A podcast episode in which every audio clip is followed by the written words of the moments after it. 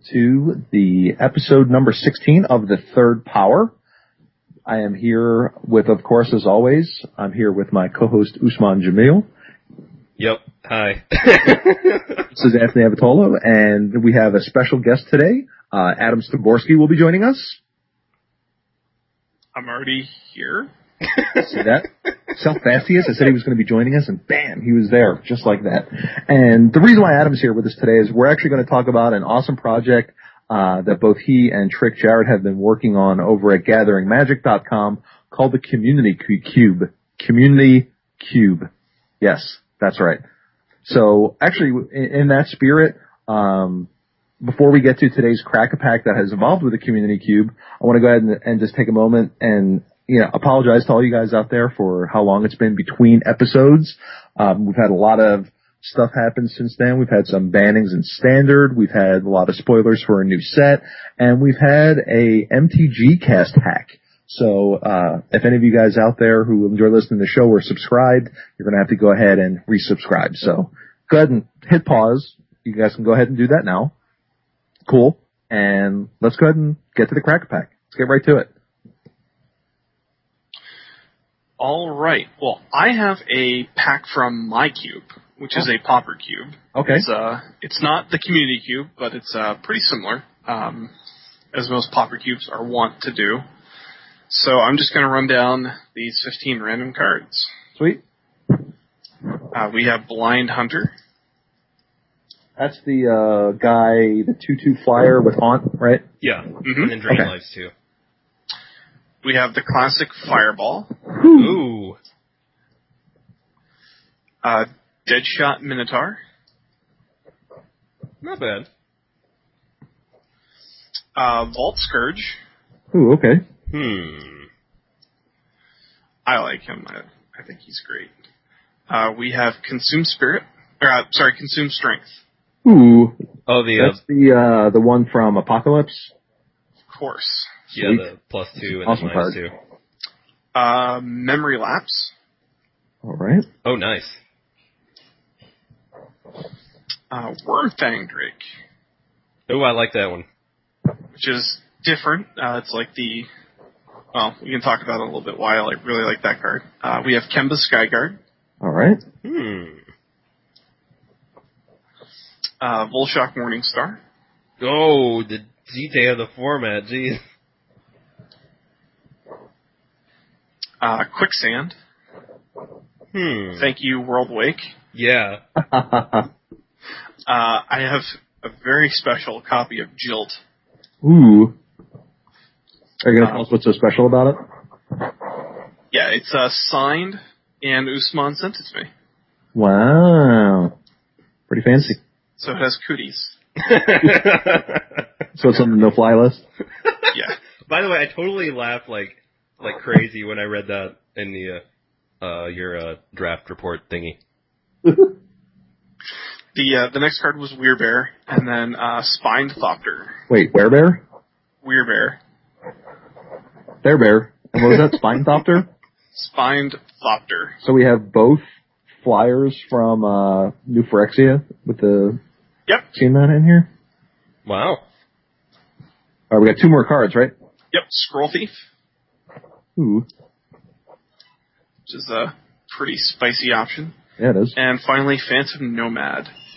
Hmm. And that is part of the Phantom Centaur, Phantom Nishoba family, but the small one.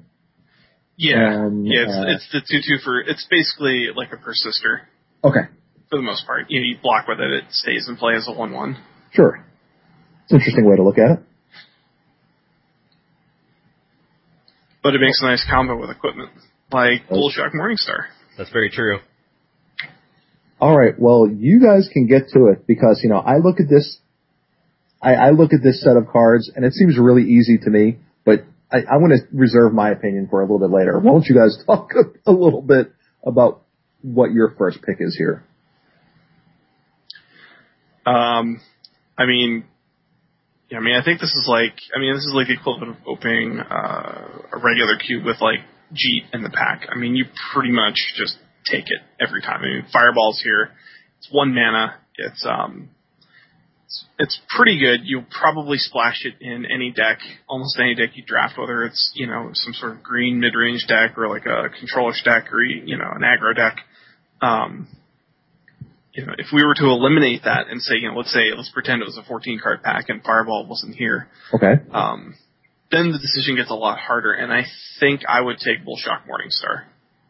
Yeah, I kind of felt the same. Like, uh, Fireball was like Windmill Slam, and then after that, like the Morningstar was the other Windmill Slam. Like, I don't know if I would say honestly that uh, Vulshok Morningstar is the true. It's not like, you know, obviously not the same as Umezawa's Jitte, but it's you know, casting cost and equip cost aside, they Morningstar does a very good job of like dominating combat. Like, and we're going to talk about the differences between like commons cubes and like uh, quote unquote regular cubes, which I'm assuming most of you are more familiar with like regular cubes and you know power and unpowered and all that fun stuff. But I, I find one of the things that's like like there's like there aren't many creatures that are like say above four power. Like even four power is pretty like a big thing. Like you have like the tramplers, the four four tramplers and cyclers and whatever. So being able to turn like say a two two a random like civic wayfinder into a four four is pretty huge, and the equip cost is like dirt cheap, comparatively at least. So yeah, Yeah, that, that makes a lot of sense because obviously when when you first started reading the pack, and the second card you named was Fireball, this is like Jesus, I'm like, you know, I don't know what else you're going to be able to name in this pack that's that I would take over Fireball. But your point about Morningstar and something that I wouldn't have realized is that, yeah, I think of all like the five and six power creatures, they're not commons most of the time. You know what I mean? So being able to turn your two twos, you know, that there's going to be a ton of, uh, being able to turn those into creatures that are going to trade with the quote unquote baddies of the format or, you know, I'm sure they'll, you know, there's, there's some bigger creatures, but the fact that four is like the magical number, I think would, would definitely make me take the Morning Star here. Even though I got to tell you, you know, my experiences with cards like Consume Strength and Jilt are just so positive. I, I would be hard pressed. The only thing keeping me aw- away from those is the fact that you need two different colors. And you know, Morning Star is colorless and Fireball might as well be colorless because you're splashing for it. yeah, pretty much. Yeah, I mean, it's, you know, I don't know too many, I can't think of any multicolored cards really, unless the pack was really, um, awkward that you would take over, you know, like a non-committal or like a splashable card. Yeah, I mean, uh, on a first pick, you just don't want to jump in Right. like that. And even Um, though, you know, I would love to have a Consume Strength or a Jilt in my deck, I'm not going to take it first. That's for sure. Yeah. The um the the thing that I like about this pack is there's a lot of little interesting things in here. you said you wanted to talk about Wormfang Drake a little bit. Yeah, Wormfang Drake is a very funny card. Um, Usman wrote about it at one point and kind of compared it to Totem Armor, but um, I kind of look at it as like as like a bounce reset, like a value plus. Like when you look at stuff like um, you know like Kemba Skyguard or um, Phantom Nomad, like something that you maybe want to reset. You know, bouncing it out of play for a three four flyer and then getting that when it comes back in again um, just feels incredible. Like being able to um, to rebuy those enter the battlefield effects, and at the same time you're keeping you know a nice fat flying kind of dude. Right, isn't Um, it like a 3-4 for 3 also? Yeah. Yep. Yeah, it's really efficient. So like you can like play something on you know you can play like uh like I think I actually did this once. Like I drafted blue white, um, and I played like like lone missionary, and then I played Wormfang Drake, Oh. and it was just like you're not gonna kill me ever. wow. Well, I mean, even in regular cubes, you know, if you, if you look at a, a 3-4 flyer for 3, I mean, pretty powerful. I mean, So- you need to have a creature in play. That's Yeah, that's the tricky part. Which is fine, you know, so it just means you can't play it necessarily in your control decks, but if you're looking at any sort of blue-green, you know, tempo type deck, it just seems insane because there are just so many good creatures that you could probably play and, you know, have access to in the first couple of turns. The lone missionary thing seems like would be one of the best case scenarios, except for maybe like an elvish, uh, what's the elvish card that draw card when it comes into play for two mana, one one? Elvish Visionary. Yeah, like elvish visionary, this guy. Oh, yeah, awesome.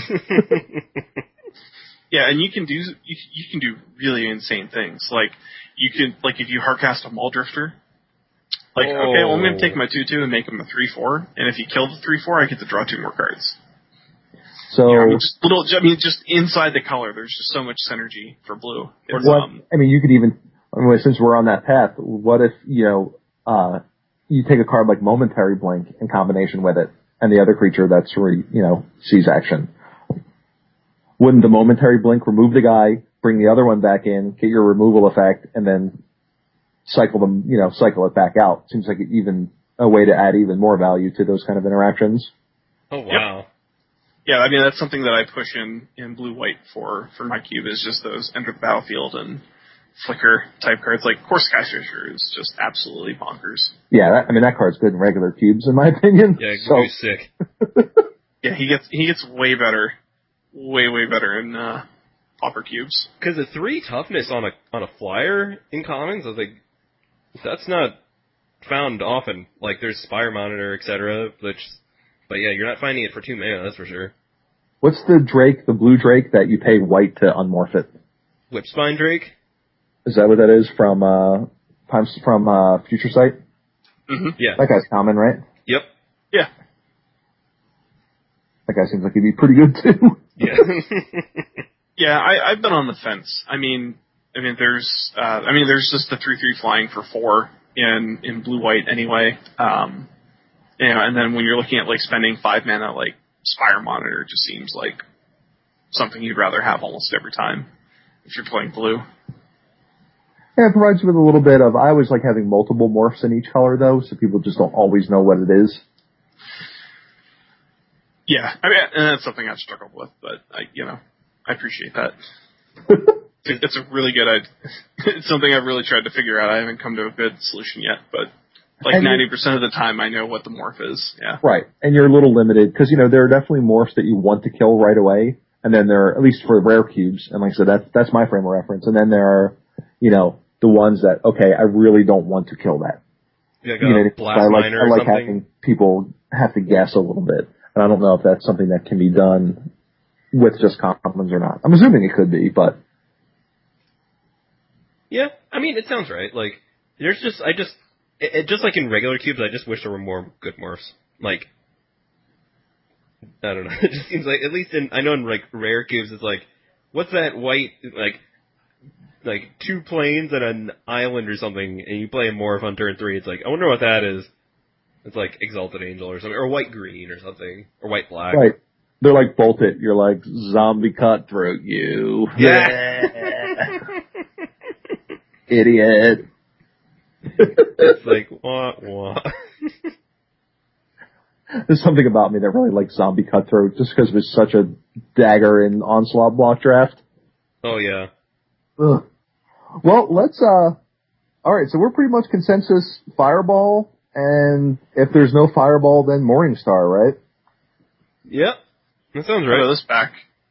So, pretty, pretty simple fact, but there's, you know, a lot of, you know, when you start listing off those cards, like, the, the neat thing to me about you guys talking about this Pauper Cube is that, you know, the first card name is Blind Hunter, and I have like flashbacks to, you know, Ravnica block draft. I'm like, oh man, Blind Hunter was so cool, you know, like, man, that was awesome. And then you're like, consume strength. I'm like, oh man, yeah, Apocalypse, and oh, Jill, oh yeah, you know. So I, I think, I don't know, so far of it, that, that seems to be a really neat aspect of it to me is that, uh, and something I've been on a little bit of a crusade recently is, uh, things like, uh, I, I find that at, in rare cubes, um, I think combat tricks are a little, are going the way of the dodo. Actual just, you know, giant growths and, and, and, you know, just basic combat tricks that aren't removal. And while consume strength is obviously both, you know, cards that allow you to be tricky are, are always appreciated. And I, I'm hoping that you guys will tell me that there's, there's more of that type of combat interaction in Pauper Cubes than there, than there are in others. Yeah, I think so. Or at least there are more good, like, you know, like in my cube, the only, in my rare cube, the only, like, giant growth variant that I run is, uh, Vines of Vastwood. But in, like, my commons cube, there's, like, uh, Groundswell, uh, I think it's like Groundswell, I remember running Gather Courage for about five minutes and then cutting it. I was like, eh, this doesn't do enough or whatever. Giant growth, I hope. Uh, I don't think I had Giant Growth. I don't know. I think I had like the the the uh, landfall one, and then I think that one, and I think there might have been another one, but Wild Size, the uh, the one from Ravnica, where it was like plus two plus two and then cantrip, uh, plus two plus two and trample, I think. Right? Um, Crickets. I, I I think I'm pretty sure. that sounds about right. But well, let's let's talk since we're since we're getting on that subject. Let's let's talk about that a little bit uh, about what the community cube is and, and what it actually has to do with with pauper cubing. Um, I, I obviously have, have read up about it, but if our listeners haven't, you guys should really go check it out. Adam, why don't you kind of explain what it is and, and explain why people should be going and, and checking it out? Yeah, I mean the the Pauper Cube is um, it's a cube project that that Trick approached me about, and that um, we've kind of gone headfirst in with.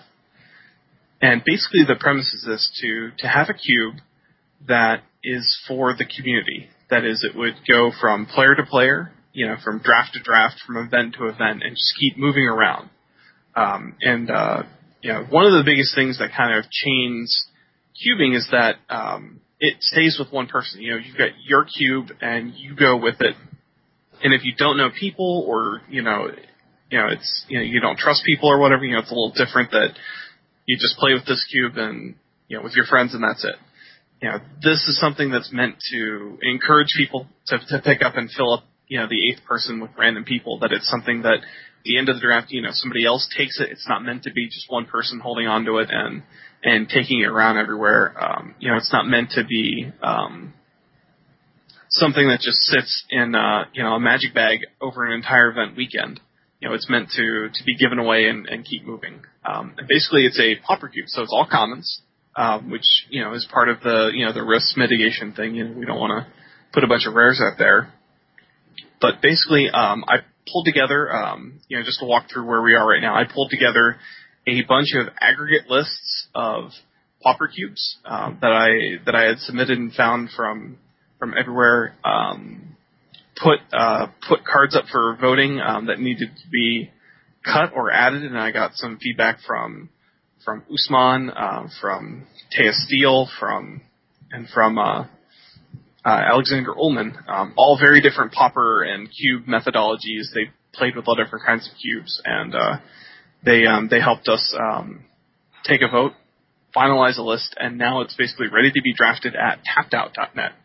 And the best part about this is that the cube, as voted by the community, this was regular readers. It's not something that I just came up with and instituted, but it's actually Magic Online uh, compatible, like Taya's cube. So if you've ever seen um, Taya, which is WMAP on uh, Twitter, she she will host a draft on Tapped Out, and you'll go on to Magic Online, and you can build the, the your decks online with cards in Magic Online. They're all available, and um, play.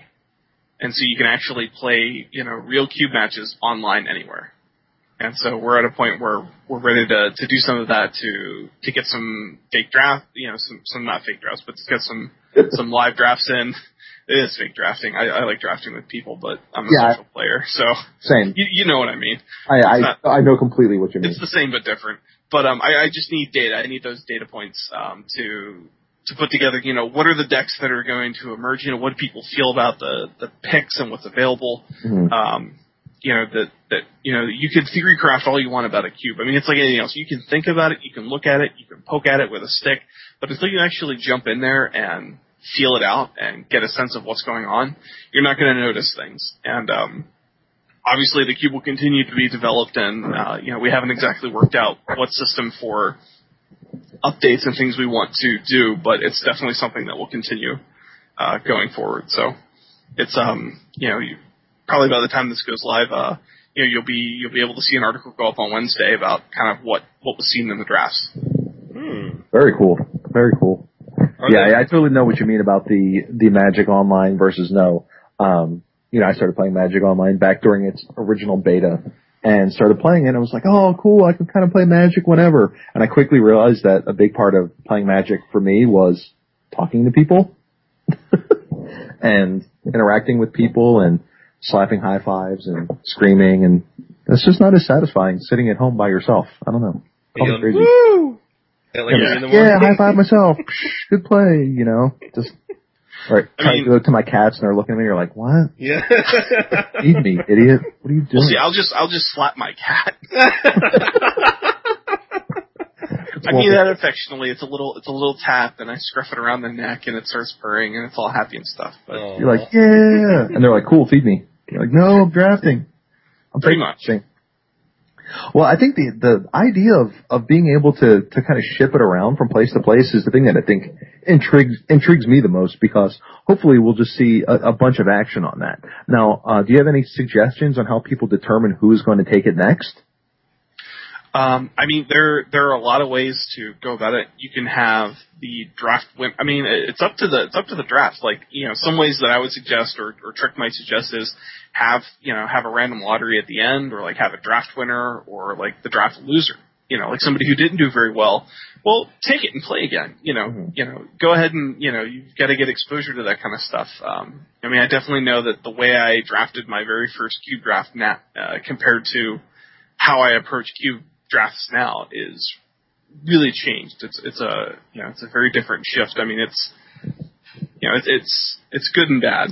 You know, but um there's definitely there's definitely ways to approach drafting and um having people have that second chance is great. So um you Sure. can just roll a die at the end. Um you know, if you've got somebody who, you know, who's going to another event, like somebody who's running like, you know, say the Star City Games open circuit or they're running, you know, from one end and they're flying back home to California, you know, let that happen. You know, get it across the country, get it to a whole different area, a whole different group of people, and um, hopefully to keep it moving. Now, if I remember correctly, you guys are going to kind of where's Georgia a little bit and have people check in kind of where the where the cube is at any given moment. What's uh what do you suggest for and you know, like I said, I'm just asking questions of things that come to mind on on how to keep track of where it is and to make sure that it keeps moving.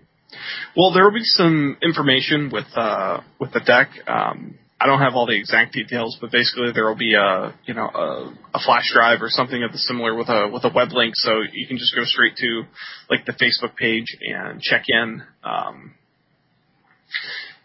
you know, being able to to check in at the Facebook page is is you know something that we'll ask. I mean, there's nothing. I mean, you know, I mean, like anything else, like that you with with magic decks. I mean, there's nothing to stop somebody who really wants to steal this from stealing it.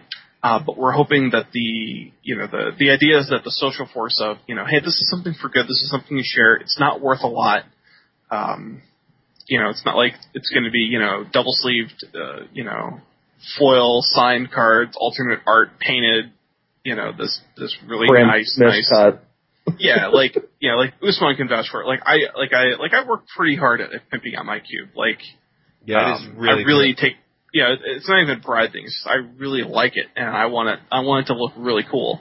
Um but this will just be, you know, just, you know, like like a taste of it. You know, it's not you know, it's not some people call it it's not a real cube, which we can talk about a little bit more later, but it's definitely, you know, a, a really fun draft, a really great great way to to get a feel for how when you put together a whole bunch of cards you've selected, feels so much different drafting it than like picking up booster packs.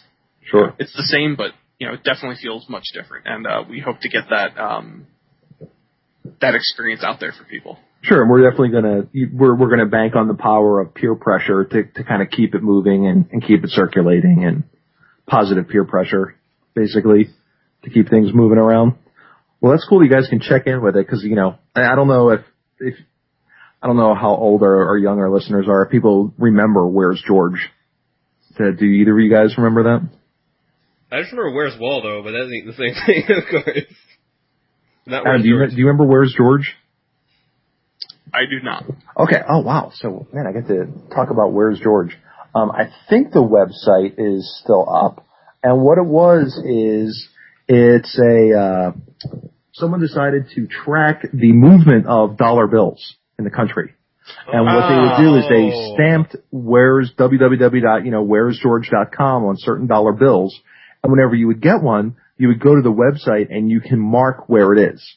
And what it'll do is it'll give you um, where it started, where it first checked in, all the different places along the line, at what speed it's traveling. You know, it moved seven miles in five months. It's moving at, you know, 0.03 miles an hour. you know, Wow. or flying across country and, and it's kind of grown to track, you know, it was originally done to track one dollar bills, hence George, for George Washington. Um, but they've started, it's kind of grown to other bills and Canadian money and it's basically just this huge currency tracking project. And that's kind of what your, your page reminded me of is kind of a cube tracking project to see where it winds up going. I like that. Have you thought of uh, Adam? Have you thought of having people like who draft the cube like sign? Like, is it going to be held in like a 1K box kind of thing? Uh, as as far as I'm aware, yeah, I mean just a standard long box. Okay, well, you have people like an idea I just thought of like having people who have drafted it like sign it or like you know just like say, hey, I'm some dude or whatever, and just like signing it, and then like you know as it gets uh moved around, it, like having it just like covered with signatures. I don't know. I just I'm just a sucker for signatures. I don't know. I just think that's cool, but. Well, I mean that's something we would hope like you know on the on the community cube Facebook page. You know, you just go in and post like you know, hey, drafted the cube. You know, took this picture. This was my you know this was my hand, my second hand, and it's just like an insane opening hand. You know, like yeah, I won that draft. You know, like go ahead and like share like the sick beat stories and you know the the nut draw stories and um you know it's it's kind of meant to And Those be kind of Wyatt have and like, just leave card your in their stories. Oh yeah, like Yeah. why why are you running Goblin Patrol or whatever? God, I, I just had like somebody complain like my cube was running like Wild Dogs and Goblin Patrol because Wild Dogs changes size, and I'm like I roll. man. Goblin Patrol Beatdown is so good. Get there for two. Hey man, attacking for two is uh not to be uh, frowned upon. That's for sure. It's a good pastime. However, when uh when it's done with Goblin Patrol, it's a little more awkward than uh than usual. But okay, you know, I played Goblin Patrol in a deck back in the uh back in the day. It was just like the one drop red deck that had uh like Goblin Pat- Patrol and Goblin Cadets Oh and yeah. Mog Fanatic and Lightning Bolt and Shock and basically the whole whole deck was like one mana. Goblin Grenade, yeah, coming back, Coming reprinted. back. Well, yeah, and there's some interesting stuff coming in like uh in M12 too for commons or just in general even. But Yeah, that's that's a whole different discussion. I I'd love to to get into M12 Commons, but I think that's for another day. And you said the uh, articles go up every Wednesday. Um, when is the cube actually preparing to launch, kind of, and get out into the community and start circulating, Adam? Uh, it'll go live at uh, Gen Con. Uh, Trick's going to take it out there, and um, you know there will be you know a, a draft. You know that there will be more information around exactly what's going to happen, how and when with it. But um, yeah, when is. Gen Con? Uh, it's U.S. Nationals. It's like August fourth, fifth, and sixth, or something like that. Oh, okay. Yeah, cle clearly I'm qualified, and I'm heading out there right away. Go right now. Uh, Yeah, Gen so- Con, I, I'm kind of mad that, uh, I, I, when I lived in the Ohio Valley area, I was always, always had a chance to go to Origins and, and go over to Gen Con. And since, you know, moving to the West Coast and now living in the South, I'm always like, man, I kind of wish I could go.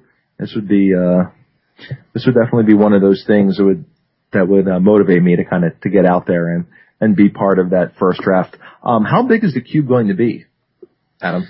Uh, it's it's almost 500. It's like 490. So you're looking at supporting uh, a, a maximum of how many at one time? Of ten at one time? I mean, if you drafted every card, I think you could do 10. Um, yeah, I imagine most drafts would be six to eight, like normal cubes. Just wondering so we get as much information out there as possible about it. Um, now, at any point in time, are you planning on? Is this something that's going to just stay out in the community, or is it going to come home for maintenance when new sets come out, or you know when it needs new sleeves, or you know, or or Yeah, I mean, the, or will the maintenance some- just be done by the people who own it through the Facebook page, like adding new cards and, and such? Um, I mean, I think there will, you know, I we don't have an exact plan yet. Okay. Um, you know, I mean, obviously this is kind of like a new experience, and we want to see if like it could just drop off the face and like nobody knows what's happened to it after Gen Con. Like that would be like the worst case scenario. Right. They could, Um, someone could, could tell you that they have top people working on it and you just may never see it again. Yeah. Um, but you know, ideally, you know, we'd probably have some sort of check in, you know, every every so many months and um, that's when updates. That's what that, that would be, you know, at the latest when updates would be made. But I did, you know, with being all commons, especially commons from the latest sets, are just like a dime a dozen. Like they're just everywhere. Yeah, you just walk Wow. around, uh, walk around those events and find them on tables. yeah, for like being able to, you know, being able to find something like, oh, I need, uh, what's that? It's my favorite card ever from the newest set. Mutagenic growth. No, no, uh, M12. Uh, Skywinder Drake.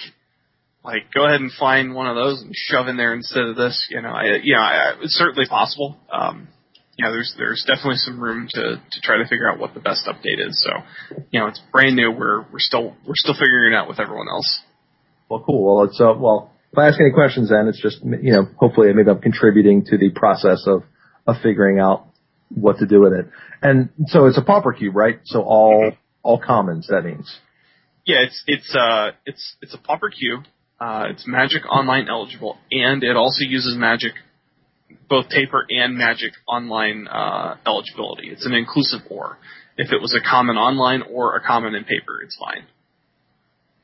So like Okay. uh, Phantom Monster is, which was like a commons in like Masters Edition, for example. Like that's that's it. Yes. That's legal. Yep.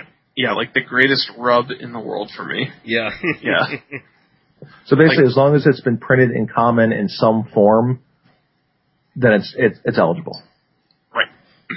Except for that you're excluding non-magic online cards, at least you know until they print the rest of the sets or whatever.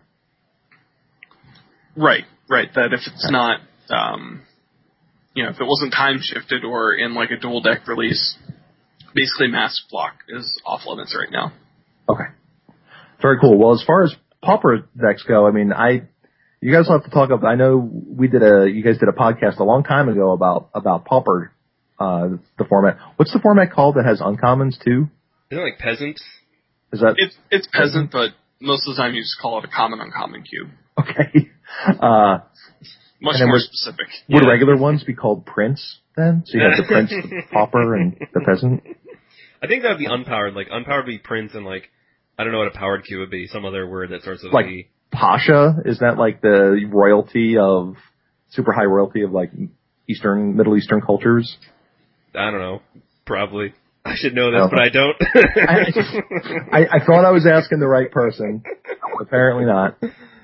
Well, he can't go back home and check because he can't fly. this is true.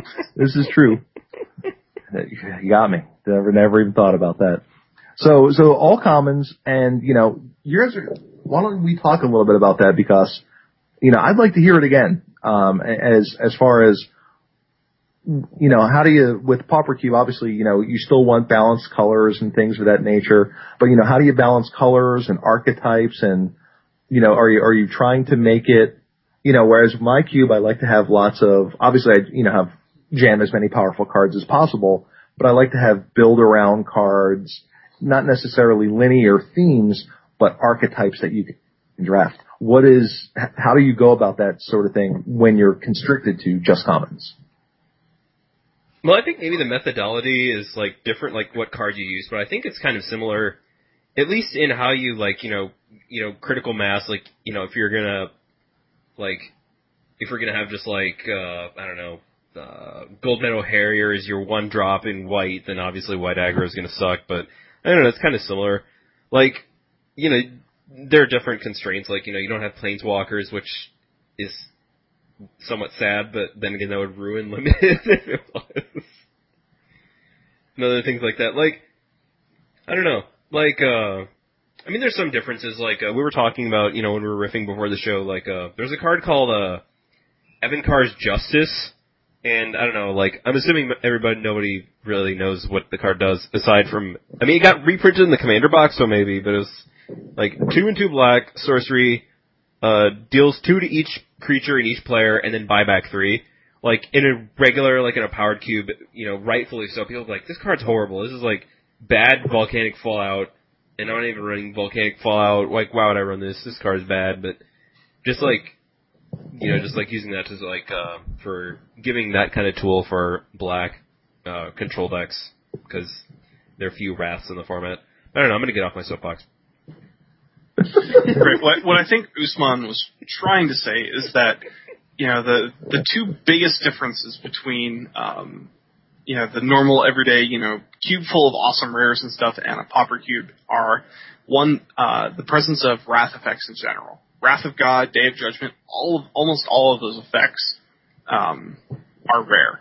You know, and you can get pseudo equivalents um, basically in black. Like Evincar's Justice is is a pretty good one. Um, Pestilence, Yeah, pestilence. I was gonna say. um, they're both commons, and they can they can almost wipe the board. You know, they usually do when they hit play and you have life. So it's um, you know, it's it's very different. You don't have like the white the blue white control deck with every wrath effect in planeswalkers. You don't Mhm. have the blue you don't have the white black control deck with every wrath effect and um, you know just really efficient beaters and reanimation effects. Um, you know the and the other main difference is just the the the level of power that the bombs have. You know that that uh, regular cubes have just such incredibly powerful cards. I mean, planeswalkers just as a whole are stupid good. They're just amazing, and um, even the bad planeswalkers can just really do some awkward things just because they're the the way to attack them is the same way as attacking another player. When you're at a stalemate or in a position where you really can't attack effectively, you know the planeswalker just hides there and is pretty much invulnerable in most circumstances. So it's a really good, um, really good type of permanent.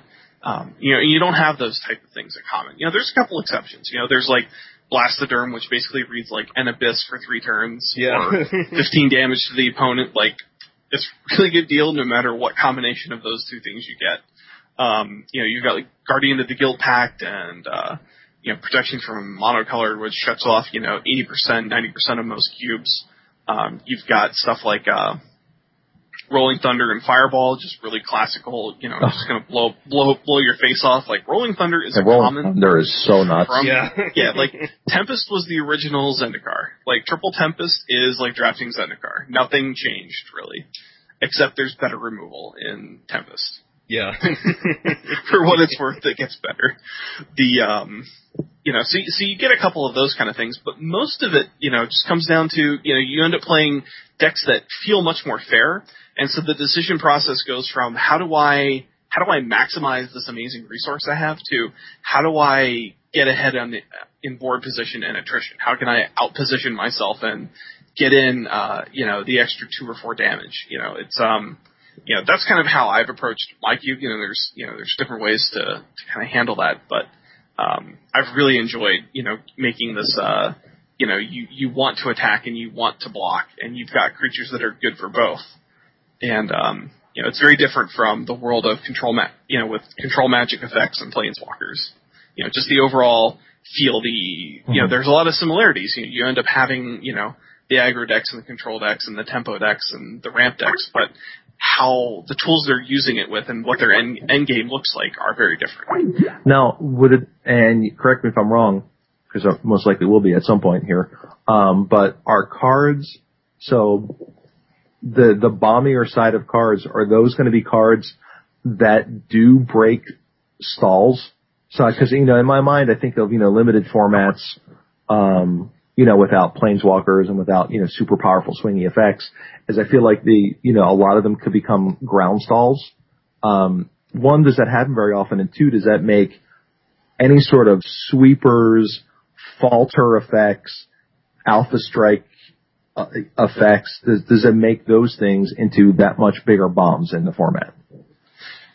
Yeah, I mean, like you know, any limited format is prone to stalling. Um, you know, I think probably M10 is probably you know the most classic example. You know, in, in modern Magic of that, you know, you just end up with a lot of dudes that neither side really can attack, and then like somebody draws a sleep and it's game over. Mm-hmm. Um, you know, similar things can happen. Um, I've made an effort in my cube to include a lot of different types of evasion. Like I've got some horsemanship guys, shadow, a lot of flyers, um, first strike, big dudes with trample. Um, those are all ways to get around this locking effect. Like, you know, like you know, you end up you end up just making a really awkward decision for the opponent. It's like a reverse Punisher thing. Like if you're attacking, like, like say Stampeding Rhinos, it's a four four trample for five. Not very exciting usually, but when you're attacking into a pack of two twos that are holding you back, and you're you know you're threatening a giant growth effect, how many dudes does your opponent block with? Do they block? You know, if they do block, you know, do they double block and things like that, where you end up being able to take out additional dudes and kind of break up that stalemate um, happens. Um, the ramp decks can get into like Maul Splicer or um, Ulamog's Crusher, both of which are just you know a lot of dudes in a hurry, and that usually tips the scale. Um, you know, blue has access to stuff like Errant Ephemeron. Um, red gets like Pouncing Kavu, which is a when it's a kick, it's a three three first strike haste. Right. That's you know usually a really good way to pants your opponent who doesn't have a good answer for that. You know that there are things that help break that up. Um, yeah, so you have to so you have to concentrate a little more yeah, on. You gotta, you gotta think about how many those you have in there. in there. Yeah. Um, a card that I'm looking probably I'll probably test here pretty soon is um, the the falter for non-artifact creatures from New Phyrexia. I should You know totally know the name about? of this, but I don't remember. It's like, man, I fail. I don't know the name of it. Yeah, it's not active aggression. It's, yeah, I was um, about to say, no, it's not the active aggression. It's a to the Google Mobile. Yeah, I haven't drafted this set hardly at all, so I'm going to be bad for card names. Ruthless Invasion. yes. Yeah, it took, took me a second to remember it, but um, Ruthless Invasion is something that I want to test in my cube, like because there are so few artifact creatures. Like it goes from being a modest to mediocre effect in like Scars block draft to you know one turn of just your creatures are unblockable.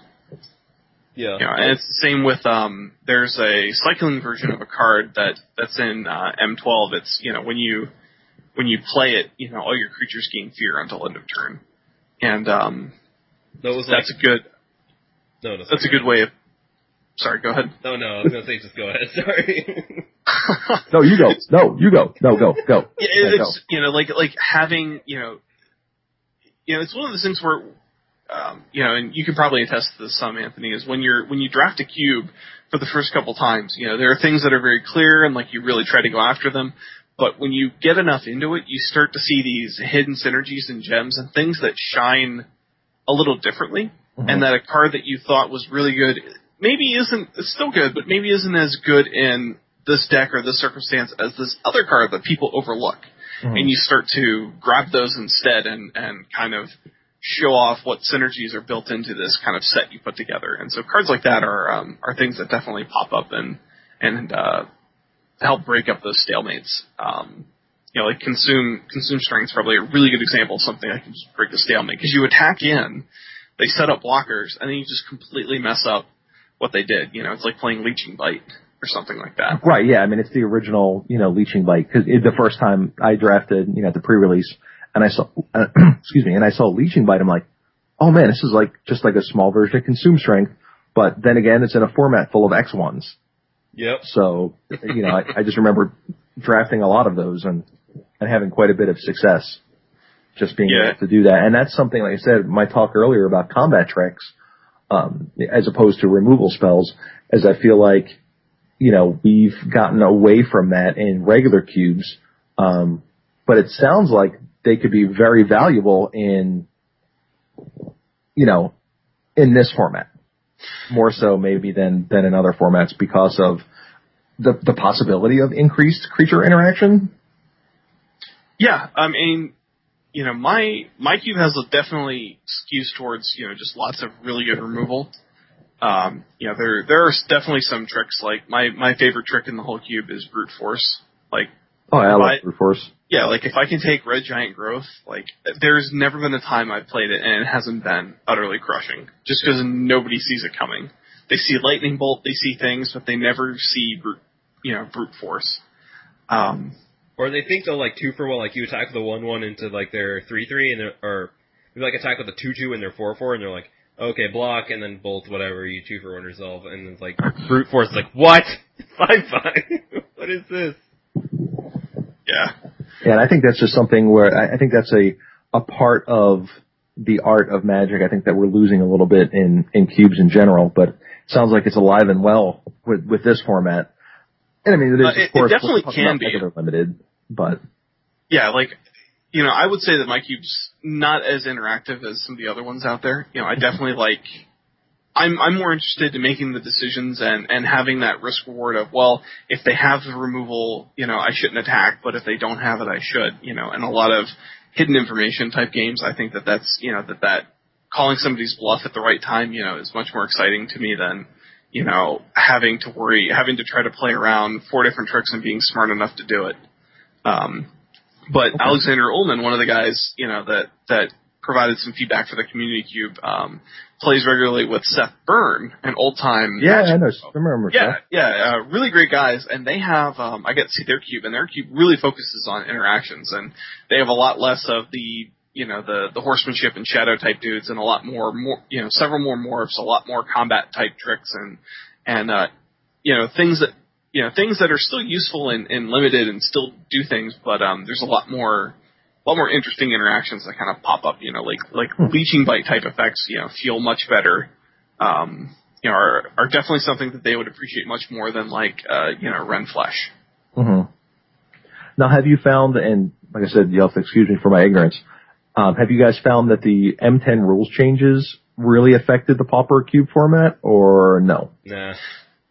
Not really. I mean, because like, it really didn't affect regular cube that much outside of a couple creatures. I remember people were freaking out. They were like, "This this card, these cards become so bad. Like this card sucks. Mog Fanatic is unplayable now, and uh, yeah, it's just the same as regular cube." It, yeah, yeah, Mog, Mog Fanatic's still still fine. Yeah, I mean, it plays it plays like it originally did, and it was a great card then. So, what changed? I don't know. Right. Um, so mean, the, the, card the card I mean, the biggest thing was taking taking away combat damage on the stack. Mm-hmm. That kind of really weakened blues. You know, boomerang, bounce, flicker type effects. Mm-hmm. Um, you know, it was really good for for for blue to be able to to do that, and it made it um made it much more difficult for me to balance around blue. Um, it took me a while to finally solve what blue needed, and apparently it was just efficient creatures that fly. Mm. That seemed that seemed to give blue the oomph it needs to get by by you know bouncing and and uh, just slowing an opponent down as it beats in the air. Was Rishadan Airship a common? Yep. Three one yes. flyer. So that card seems sweet in this format. Maybe I don't. It, no, no, it absolutely is. Um, I mean, that's the card. I mean, that's that's the that's my favorite new card in M12. Skywinder Drake is Rishadan Airship. It's also Cloud Spirit, the original. Yeah. Airship. So like, I now I'll now have three in my queue, and I'm I'm pretty sure that that's completely acceptable. Like, you know, there you know, there's definitely two different paradigms on cubing. One's the I want my every card to be unique and you know like why would I put Kodama's Reach and Cultivate? They're the same card in. I like redundancy. Like I feel that the fact that they print things in with different names, like Cultivate. They, I love Cultivate. Yeah, like it means that that effect is something that players should, you know, like being able to anticipate seeing that effect makes it easy, you know, makes it easier to make other decisions, you know, and I think that that's a fine advantage for players. Like in blue, being able to know that wow, I've got three different three drop flyers, you know, with with three power that I can find in here. You know, you definitely know that you can let one go if you get like a miscalculation or something like that. That's a little more, a little more valuable in the abstract for your deck. Sure. Yeah. So you know, the, those kind of things are, are things that I like. Um, you know, I'm really sad, like you know, like when they printed, uh, you know, like go for the throat that it's an uncommon instead of a common. You know, like yeah, you guys got Doomblade. Yeah, I mean, being you know, just being a Pauper Cube fanatic, anytime I see a card w- which I wish was you know down, you know, one more rarity was a common, like the I don't know if you've seen um, Turn to Frog from DM12. Uh, what? yeah, card pitch. It's one in a blue for an instant. Target creature. It, it's basically humble. It becomes a, a one-one blue frog with no abilities until end of turn. So like snake form. Yeah. Also. Yeah, and so like snake forms are common. Yeah, snake form's sweet. I mean, I like snake form. Snake form's a common that's easier to cast than it cantrips. Like it's green right. removal. It's amazing. but turn to frog, which doesn't cantrip, is an uncommon. You know, and that makes me sad. But I hear um, turn to frog, and I feel like someone took the last word and changed it and made a joke out of it. Probably. Like I don't know. Like I feel like you, like every time you say it, I want to hear you say something like "turn to frost." Like yeah. it was like some cold snap card that like a creature doesn't untap. Oh, but like, and then you say you put a G on the end, and I'm like, wait, what? Frog? and every time you said it, I've gone, my brain's kind of gone, frog? Really? frog form? Well, we do have Wretched Anurid. I mean, that's a frog. I mean, we got we got some frogs. Oh, uh, Brushhopper. Anurid Brushhopper. Was that guy a frog too? Yeah. Yep. Yeah, I think all the anurids were were beasts originally, and they went back and made them frogs because they were clearly frogs. Well, like Wretched and like it was a it was a beast zombie, and then it got No, it's a erratic. beast zombie frog. Yeah, yeah, beast zombie frog. It's like what? Yeah, Anurid Brushhopper is now a frog beast. that sounds like something you'd call an ugly girl when you're in elementary school. You're a frog beast. God, I remember when that card was like a ten, twelve dollar card. Median price, 94 cents. Yeah, yeah. Jeez. That card was so impossible to deal with when it was in standard. It's like kill it or ghastly demise. Nope. I think, oh, man. uh, the you know probably one of the coolest things about um, Pauper Cube is that it, it's one of the ways that if you wanted to have a have a way of practicing like a fun draft format that really reinforces the basics of drafting and like looking at a mana curve as you draft and making sure that you've got a correct amount of removal to your creatures, um, you know, first picking or second picking a bomb and being able to kind of force that color and make sure that you end up being making that a playable by the end. Um, you know, it's because it's a you know I kind of call it like super limited. You know, it's like it's regular limited, but it's just so much more concentrated because everybody still has decks that are capable. Well, right, and all the cards are actually playable instead of having skill testers. Oh yeah, those are the worst. Well, there are definitely some in there. It's just the context changes. Like Mana Leak, uh, or not like um, Force Spike and Mana Tithe are really really good cards. I mean, they definitely have you know uh, effective place. They saw constructive play. You know, nobody would argue that they're bad, but when you're playing in a format like a like a regular limited format, you end up those cards end up really losing value quickly. And so you can draft the miscalculation mana leak, force spike, mana tithe deck, but you'll find that those don't serve as hard counterspells. And so how many of those do you really need for your deck? And which ones do you want more than the others? Um, how many should make your main deck? You know, that the cards that you end up picking up and and looking at later, they could become skill testing for the specific deck that you're drafting. And you know that's you know it's one of those really it's a fine point. Maybe it's splitting hairs, but you know I, I find those questions really interesting and and uh, the answer is really elusive. You know it's hard to answer how many mana leaks do you want in a deck. You know in in a pauper cube deck. I don't know. I, I think the answer is one. Yeah, I, well, I saw in your in the article that Mana Tithe was one of the white cards being suggested to be cut, and I was just kind of beside myself. I mean, like, man, I run this card in my regular cube, and it's a very welcome addition to every single deck with white mana. You know, like to be able to get, you know, stop usually what winds up being huge swingy effects, or even just you know slowing somebody down and tripping them up for one turn. Being able to trade in one mana for someone's four mana or five mana is just such a huge tempo swing. Um, Mhm. I was definitely surprised to see that, but um, and and you just talking about it definitely puts it in a in a slightly different light. Yeah, I mean, part of it is is that you know I you know I aggregated different responses, suggestions, and recommendations, and you know I put it up to the community to vote. You know, it wasn't my decision that well, the, you know, this person made an argument and and pointed something out about it. You know, well, I'm going to disregard. I'm going to unilaterally disregard that and set it aside. You know, I, I wanted the community to make its own decision. You know, and I think that it's okay in a collaborative process to put decisions out there that you know I I may not agree with. You know, I I probably wouldn't have put Mana Tithe up for cut myself. Um, but having it out there is something for people to think about and you know answer for themselves. You know, and try to try to understand their their view on how they think about that card. And um, yeah, I, I think that's a good exercise. You know, Well, and that- I would love for people to, you know, and like I said, I not having experience in the format, maybe, uh, you know, the people who are voting do have a lot of it. You know, obviously you do have a lot more experience with those kind of cards in this format, and maybe they know something that I don't know. So I mean, I I, I would like to hear people, you know, if if you guys are listening, you know, in whether it's on the forums of of the articles of the community cube articles or the forum of this podcast, like let me know why is why is that card on the chopping block because I can't figure it out.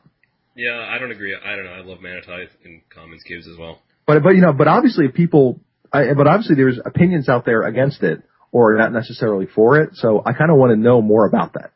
So respond to us. We Make sure you. you post. you know, I, I, I just don't, I don't get it. So someone enlighten me, please. Pay one mana. Pay one white mana, Enlightened Tutor. Just like Mana Tithe. And you know, and that's the thing is like there's, you know, I, I don't know about, I don't know about you guys or, or Adam specifically. We haven't had a chance to, to cube together yet, but I am all about just the giant daggers. I think like the, the, uh, the emotional warfare of cards like Force Spike and Mana uh, can do a lot, both from a fun level of having fun playing your games, but both from kind of a demoralizing to your opponent level. Yeah. Uh, oh, God. Sorry. How do you feel about that?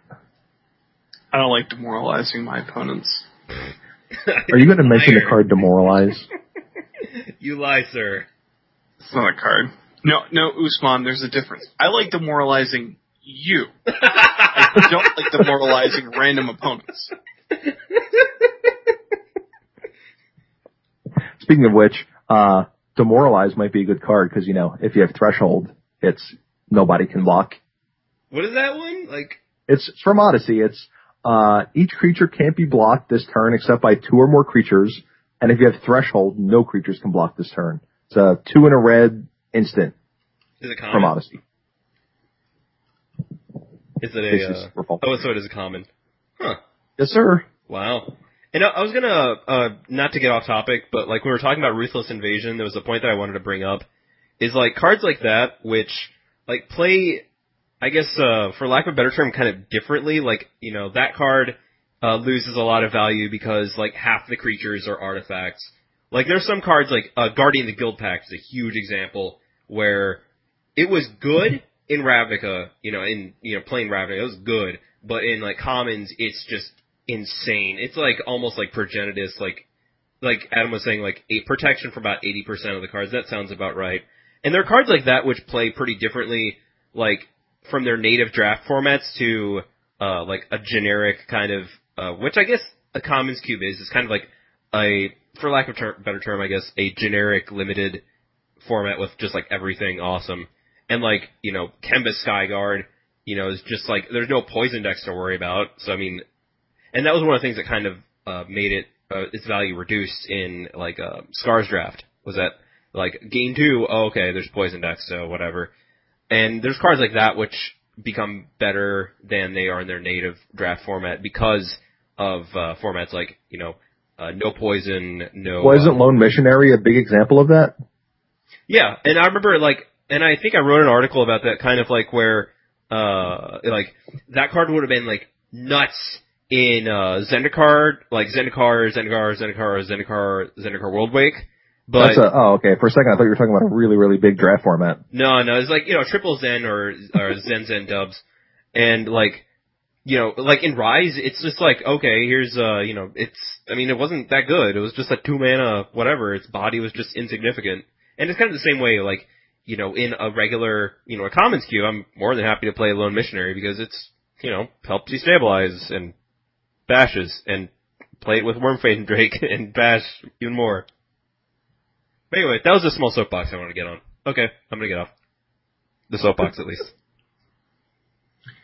Hey, Anthony, do you have a sledgehammer I can borrow? oh no, my kneecaps! no, but I know a guy who knows a guy in St. Louis. Good enough.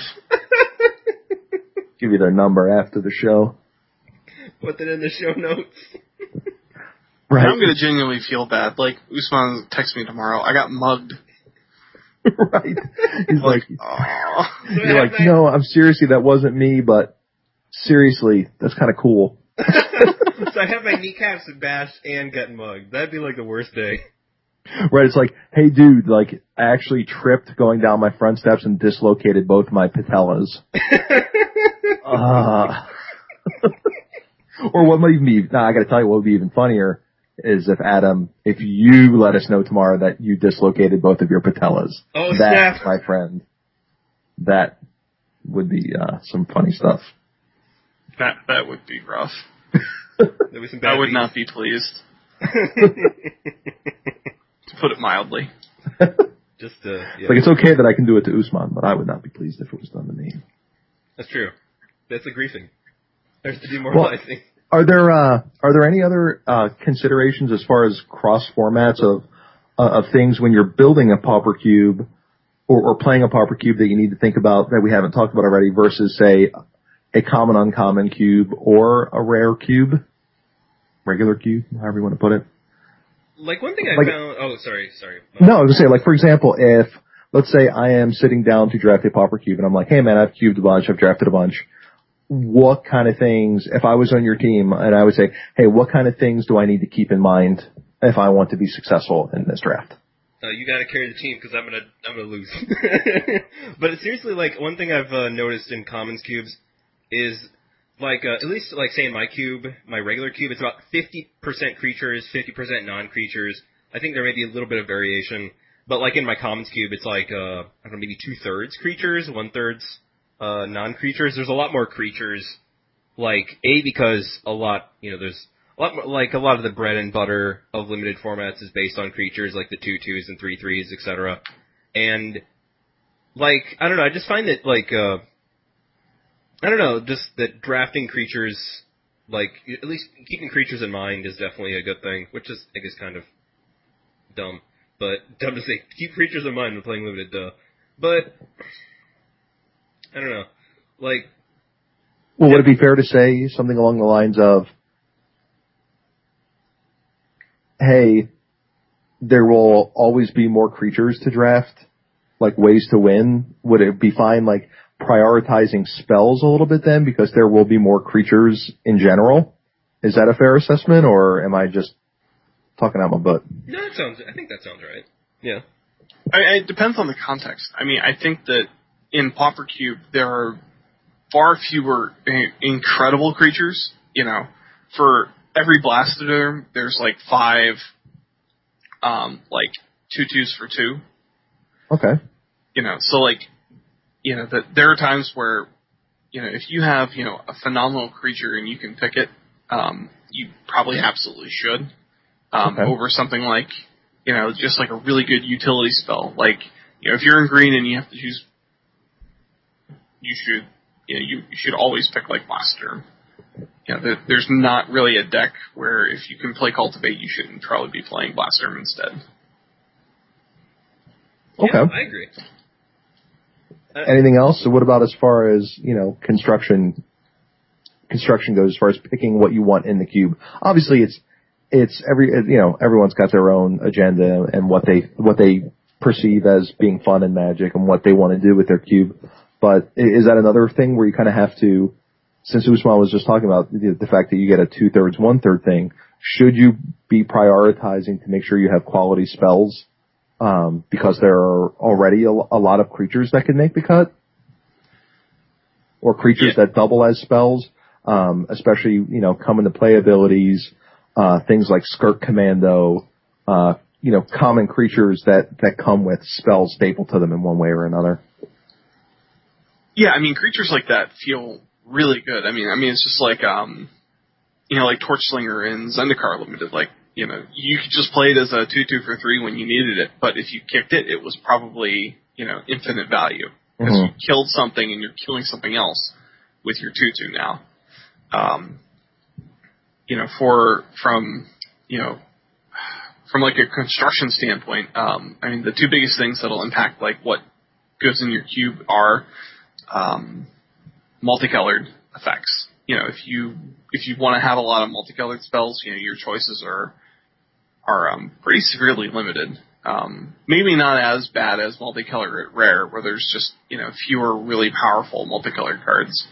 But um, yeah, I mean, that for you know, th- there's you know, there's several on the order of like con- consume strength that you know we talked about, and, and others. You know, but there's a lot that are like you know, like uh, fire at will and um, thrill of the hunt, where they're they're good, but they're not you know they're not exactly what you're looking for all the time. Hmm. Um, it makes it difficult, um, especially for enemy color, like blue red and blue and uh, white red are just really difficult to get cards in. Is Squeeze Um, Embrace common? Yeah. Yeah, I I mean, Squeeze Embrace being very good in that limited format, but I don't, I don't know how. Yeah, I mean when you you know when when your opponent has a shields down moment, you get a plus two plus two for two, and it gets a gets you a rebuy for free. Um, you know, that certainly feels really awesome. But um, you know, it's almost like a pseudo totem armor in a sense. But um, yeah, I forget where I was going with that. Thanks, Anthony. hey man, I, I'm just trying, trying to let you know. Well, you were just talking about uh, finding ways to to fit cards in, especially with multicolor, and, and Right. finding those finding those spells. Which which led me to another question that, if you like, I can ask, and maybe you'll remember your other point. Okay. Well, I was, I was also gonna say uh, when you were I was saying also about uh, like in construction, one of the things I thought of was uh, like Errant Ephemeron. I think is a really good example. Like, you know, that card would never touch my regular cube at all. But it, it says something like guess about the uh, like uh, evasion is really useful, but it's like four power of flying, uh, and you know you can suspend it, which is you know the main reason to play it. But like the uh, relative size, like I always think of commons cubes as like there's maybe like steps, like one power, two power, three power, four power, you know, and there's you know, it just seems like the steps are a lot more important, for lack of a better term. Like, you know, in regular cubes, you have like, uh, you know, you have like six power, you got like titans all over the place, you got flying dragons, you got student of warfare, figure destiny, all these like huge things. But a lot of things in common, uh, very truncated around like, you know, say one, two, three power. Four power, not, at, you know, it's pretty, not that huge, or you'll find them occasionally, like on evasion, it's rare. You'll find them a lot on green things. On five, like you got blasted erm and that's it. You got blasted erm. but it seems like keeping those steps in mind, and I guess that's where the tricks, the combat tricks, is also the combat tricks are really useful to keep in mind. Like if you're drafting green kind of things, but I don't know. It's just like keeping those things in mind. Like if you were to see, like say, like Halimar Wavewatch, like what is this garbage? Like what is this wall? I ain't playing no wall, but you know, it just blocks like everything. And just keeping those steps in mind, I think, is really useful when uh, building uh, decks, and also when building your cube as well. But I think that may be more important when it's like when you're in the trenches uh, drafting. Actually, uh oh, my kneecaps. Indeed. Get a No, I- little ache in the kneecaps. I love killing people with Halimar Wavewatch. That card is not just blocks all day. I mean, it blocks all day, but Until you're ready to kill six. somebody with it. yeah, it becomes it becomes a six six. It's like it's big enough that it eats Blastoderm. Think about that. Yeah, It's awesome. and there's Island Walk, which is like, you know, if your opponent is going to be like, oh, I'll play white, red, splash blue, it's like, okay, I'll just attack you all day.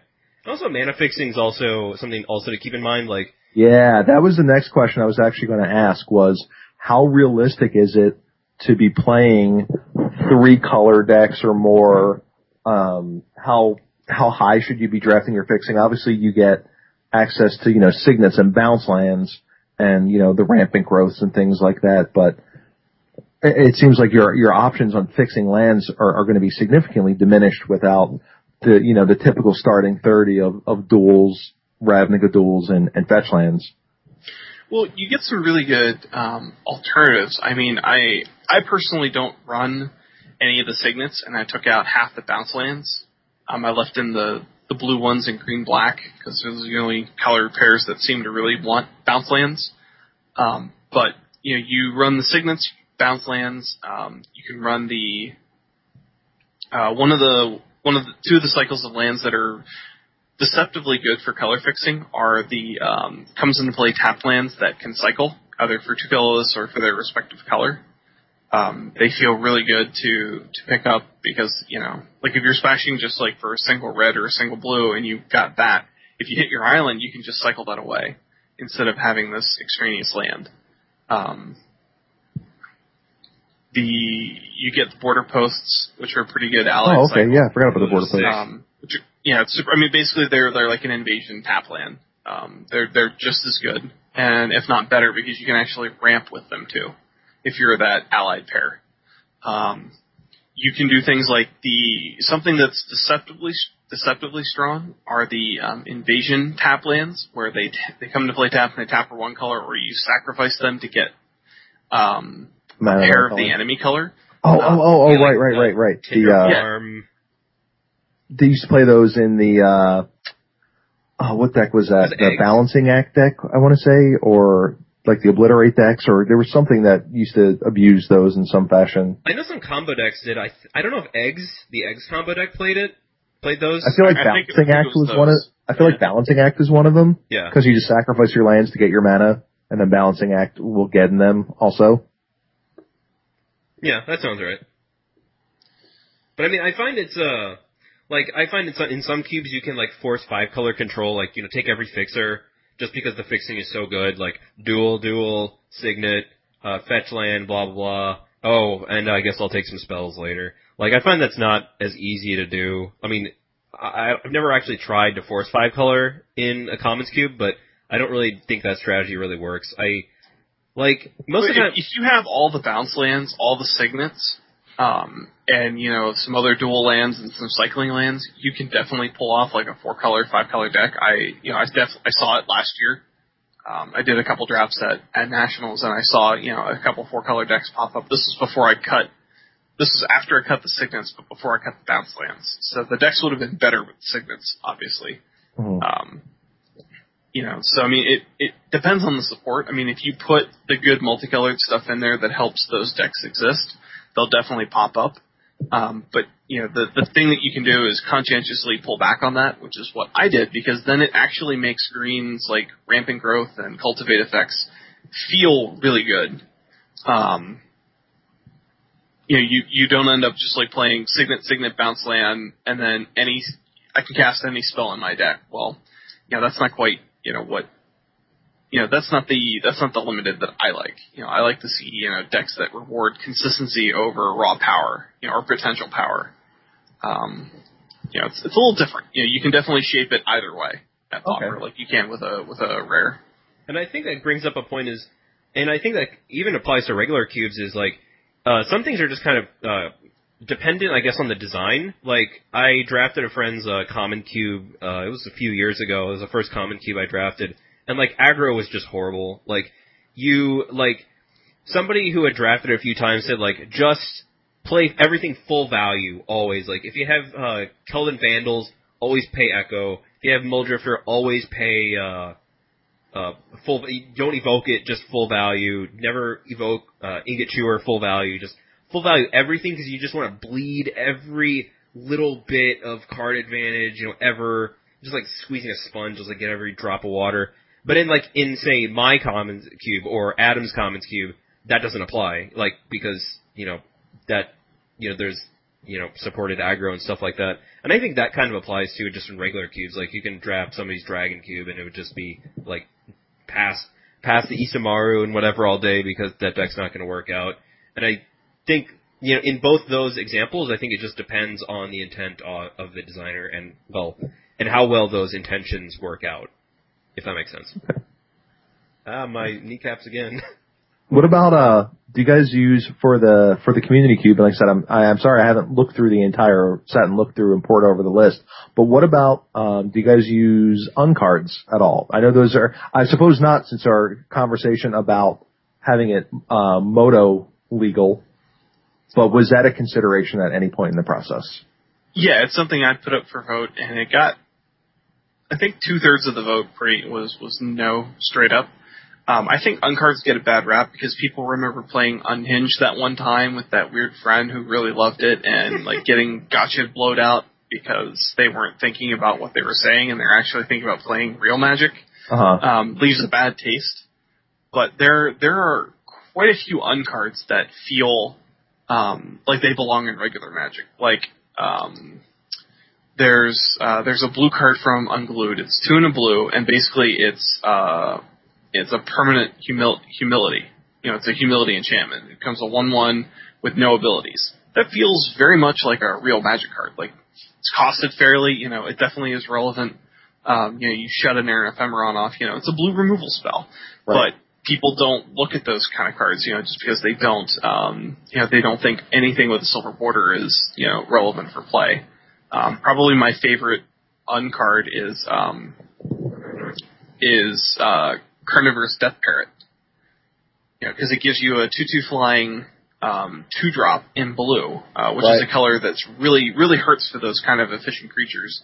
But it's also right on on the curve for like a white blue aggro deck, you know, because whether you're dropping, you know, something like uh, like that or um, uh, Skyknight Legionnaire, or not Skyknight Legionnaire, the the double white two two that was just an uncommon Oh, uh, lean in Sky lean Hunter. in Sky Hunter. Um, you know that that it fits right in with the normal curve that you want to have anyway. You know, Mhm. and you know I I like that. Yeah, I mean, I, I definitely like that too. I mean, I also like kind of the goofiness of some of the cards too, because I feel like, and you know, uh, as purist as I am about some things, a lot of people absolutely swear, well, that doesn't feel like magic to me. And it's like, but if it's fun, isn't uh, like the hokey pokey? Isn't that what it's all about? I mean, I I, I not seriously claiming thought that about, is hokey pokey because that card's actually broken, but yeah yeah no I, I seriously thought about putting it in just because they're I want a protection dude like that. yeah, that card's just ridiculous. There's like a. I do wish that like a Blast of the Past was an actual card on that aside, or like a you know an, a non uncard like that card. Would, like I ran that in my cube for a while and loved it, and was just like just just make it a, just make it turn it legal. Come on. And by the way, if you play what's that what's that uh hyenas with like a gray uh grizzly bears and like when your opponent laughs they gotcha and then bring it back. Well, laughing hyenas. Oh god, that card would be I would be Yeah, horrible against that card. my favorite gotcha card though is stop that. Which is yes. that one? I we played um at the unhinged pre-release we played a, a two-headed giant draft or whatever afterwards with our prize packs and literally that card was just worth like 15 cards by itself. What does it do?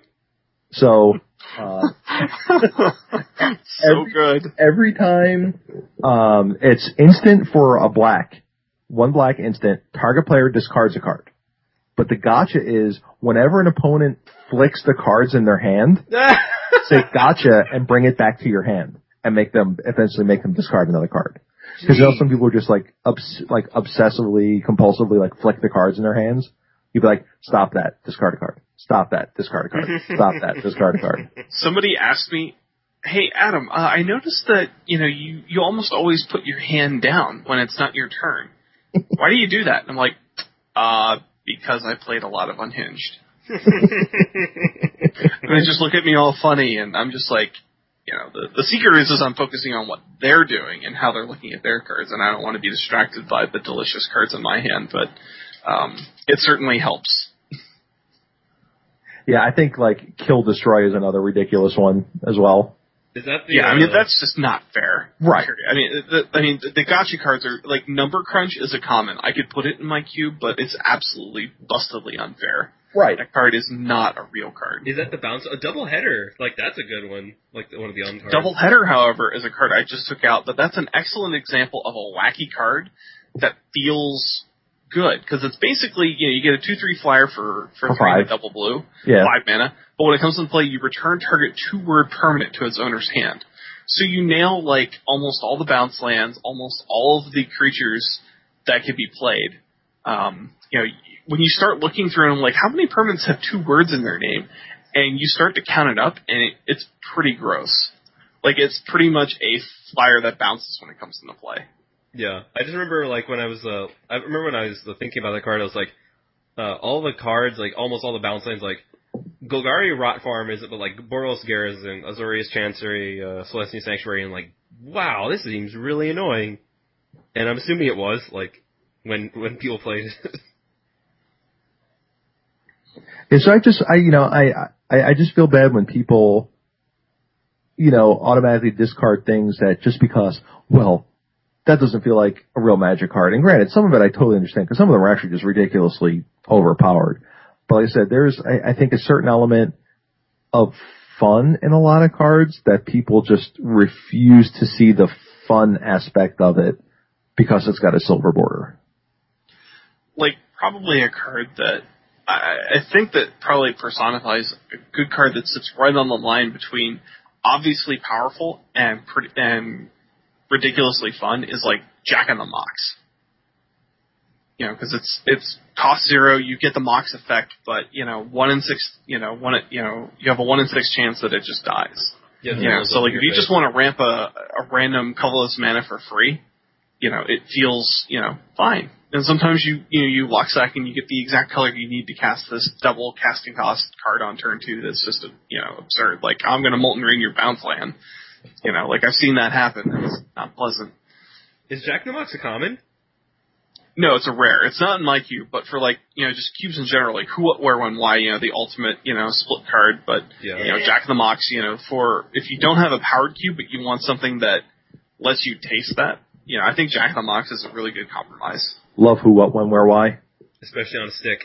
especially on Isochron Scepter. Yeah. Oh, It's also very good though with Chrome Mox, as it turns out. And like, you know, and most of the modes are reasonable. That's the thing. Like, I mean, it's just, it's just a utility spell. Like, like all of the cards are sideboard cards stapled together. And when you put five sideboard cards together, yeah, it's probably main deckable. yeah, you're probably finding some, uh, probably finding some use out of that one.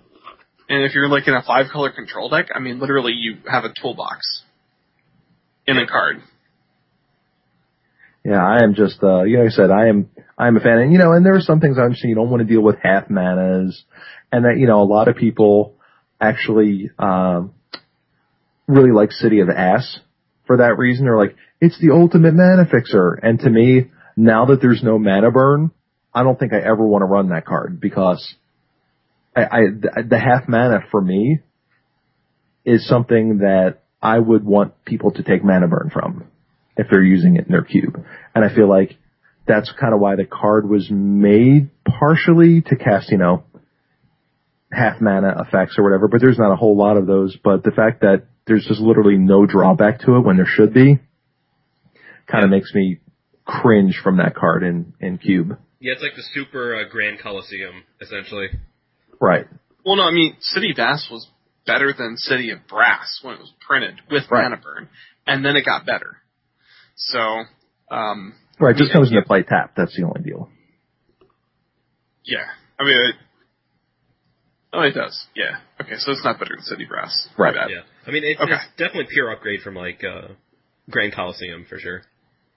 I mean, there there are interesting angles you can take with that. Um, my buddy's cube that I that I drafted with the other week, he has a little girl in there. He has a foil little girl, and written on it is "You must first pick this." Oh. And so basically, it's the troll card where if you you know you can open up a totally sweet pack, but you get a little girl, so you dud pick. Yeah. See, my troll card is just like one of the best cards in the cube. So my, my mandatory one pick. So at least you don't feel like you're getting ripped off. The only time that sucks is when, you know, you're in pack three, you have the three control, the three creature control special. And there's your Umezawa's Jitte. Enjoy it. Yeah. Oh.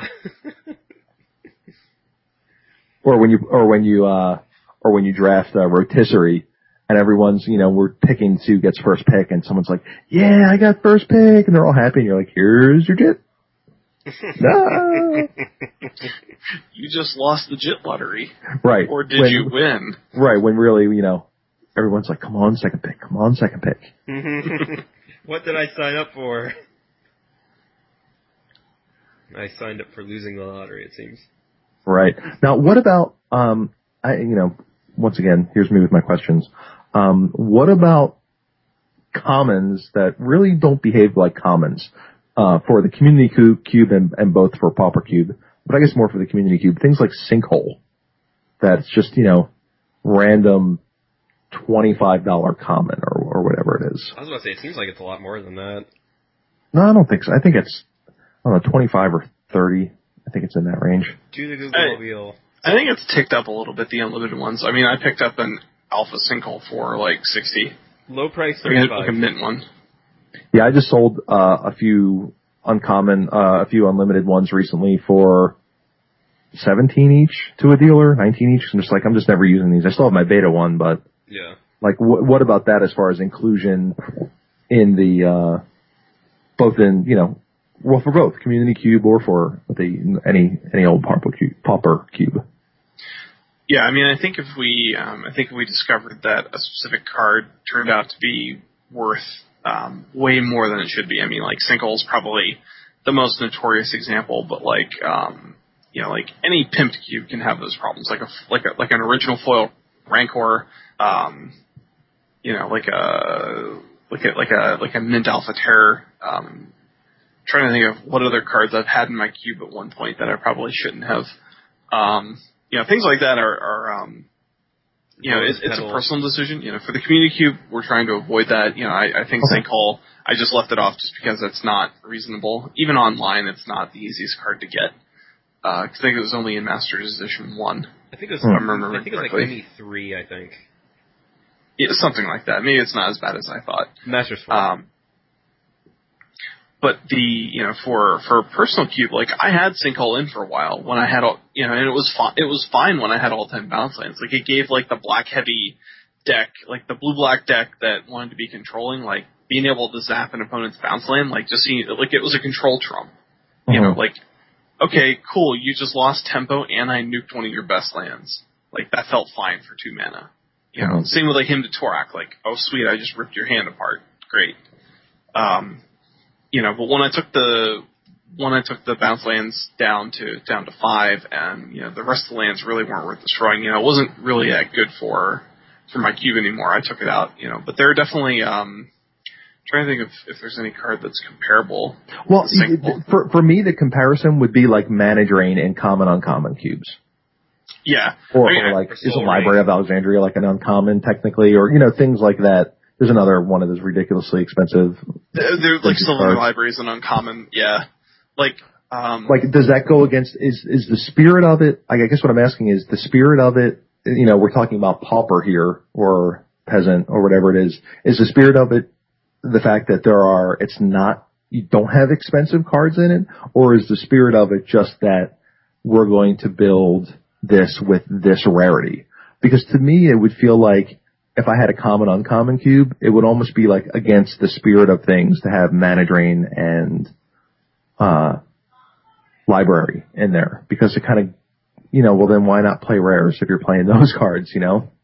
Right. Well I mean for for for common uncommon I guess cube, Force it's like, it's, like, too, it's like the Sol Ring question. At least at least Force yeah right same thing but at least you know at least Force of Will is not you know only okay in cube as where something like Sol Ring is just yeah. retardo too yeah, I mean, I, I think it's comparable to um, like running power in the cube. You know, like like a lot of people like doing powered and unpowered. Well, if you're playing with all the best rares, why aren't you playing with power? You know, like you can make that same type of argument, and it's really not the same. You know, I, you know, I'll grant that, but um, you know, I, I think that there are really good reasons for running stuff like Sinkhole and Sol Ring and Power in you know those rarities of cubes, but I don't think that it takes. I, I think that it actually opens up more doors when you don't have those cards in a cube. You know, um, I like the, I like Pauper Cube because of the restriction, the the feel mm. of attacking with good creatures and blocking with good creatures and removal. Like that's that's what makes Magic exciting for me. Like I get you know I get flashbacks to Giant Mantis and and Kjolnir Undead you know, that's what that's what I remember about learning Magic. So it's just these big creatures and swinging and attacking and blocking. You know, so right. And that's kind of like that. why I like core set drafting for at least a while whenever it comes out. Is that I feel like it goes back to a little more of the the fundamentals, the fundamental skills of Magic. Uh, unlike being able to draft a linear like allies in Zendikar or you know like having to having to quote unquote know the format where you can just do something and just draft a solid curve with tricks and with removal and, and some other stuff and, and, have a really good deck and a really good time and have success with it. Yeah. Yeah. And I mean, if you, if you're approaching Pauper from the perspective, well, I need a budget cube. I don't want to spend money. Mm-hmm. You know, well, if you're doing a budget cube, why don't you use like, uh, something like, you know, a, a major online retailer, you know, and you pick them and you use that to set like your threshold. Like I, you know, if a card's more than 50 cents, it doesn't belong in my cube you know, and so like you get access to like more than just commons. Why would it just be commons at that point when you can find cards that you know are you know some bulk rares and some got you know some really good uncommons that certainly uh, are, are a quarter of pop or less. Um, you know, so I mean, you know, it, it's it's one of those personal decisions you make as a cube builder. You know, I picked I picked common as a rarity restriction, um, partially because I, you know, Eric Eric uh, Eric really you know, he does uh, the altars online. Um, he he's a former local to the area. He went to school here, and he's coming back. Um, you know, later on, he he had a common uncommon cube, and my other friend had a rare cube, and so I didn't want to overlap with them. And I always liked peasant and pauper as formats, so I you know I got into it and I really enjoy it. But um, that was a decision I made just for for the rarity. Um, yeah, I, I think that you can pimp out and spend a lot of money, you know, at all the rarities of, of Sure. card. So I just like didn't your- know. I guess I guess my question was more about the spirit of it, and, and and how do you guys look upon the spirit of it? Is it is it just a financial thing? Is it just a hey, let's see if we can do this with this? And you know, it, I didn't know if those those high money cards would were against the spirit of things for you guys. Yeah, I don't know. Like I, I like I built my commons cube because I don't know something new to tackle. Like, like sometimes like I, I feel like uh sometimes it feels like people get in their comfort zone, and I just wanted to get out of it. Just like I want to look at commons cubes, see how like because it, it's a little different. You know, it's a different kind of mentality. And like we were talking about it before the show, it's like how do you kind of uh, shift like mentalities, like context, things like that. And it's it's you know it can be different. Like for someone who's used to a rare cube to get into that zone and just kind of get used to it, like uh, you know, knowing the five, the four drops in black in a com, in like a rare cube, like you know, Juzam, uh, Plague Slayer, Persecutor, uh, Necrotal, whatever. And get, I Mhm. guess for lack of a better term, kind of get used to it, and you're just like, well, what about this card? Well, it does whatever compared to this. It just, I don't know, kind of a comfort zone thing. But uh, at least for like, I don't know, like I don't think sinkhole feels that out of place for me. Like then of course I just proxy it. I'm just like, okay, here's a sinkhole because I'm cheap. But like I think for uncommon cubes, I think just the jump, like sinkhole's a great card in commons cube for sure. But I just think the jump for uh, peasant cubes from like you know if they include cards like uh the like Sol Ring, Library, and arguably Skullclamp, like those are just like those are the top t- tier of cards for like powered cubes. Like Sol Ring is like I'll I'll windmill slam that card all day, no matter what cube I'm drafting because that card is ridiculous. And I think Yeah, because it's right because it's just uh, absurdly powerful. yeah, like that card, it just seems like the power jump for there is just a lot higher, right? I mean, I think Sinkhole is a really good card, but I just don't feel that jump is that, like, you know, between, say, uh, average black card and Sinkhole, uh, you know, just like how, how different that feels in terms of power versus average, uh, peasant card and, uh, that Trinity, you know, Sol Ring, uh, Sol Ring Library and Skullclamp, just like, that jump is just huge. Like I'm staring at the ceiling because that's just, the ceiling's just that big. But I mean, So so for you, it's more of a of a of a play experience thing, not a a price thing. no. I mean, I proxy everything. I don't care. Price Right, wise, I don't care. Sure, but it's it's more about something else. What about what about you, Adam? Like, how do you feel about that? Um, I, I, I like the, the restriction of working in the rarity. You know, I I don't really care about the price. Um, like, I mean, I was willing to, to pimp my sinkhole in my Pauper Cube. I think that says everything I need to say about how I think, um, yeah, how I approach kind of kind of cubing it at, Sure. uh, with commons. Fair enough. Yeah, and like, yeah, and just to toot Adams, you know, his cube. It's just like, like I remember when I drafted it. It's just like, geez, this thing is pimped out. Like it's, it, it's like Anthony your cube. It's like how pimped that is. I'm like the unpimped person on this episode. of like, here's my proxy of solemn simulacrum.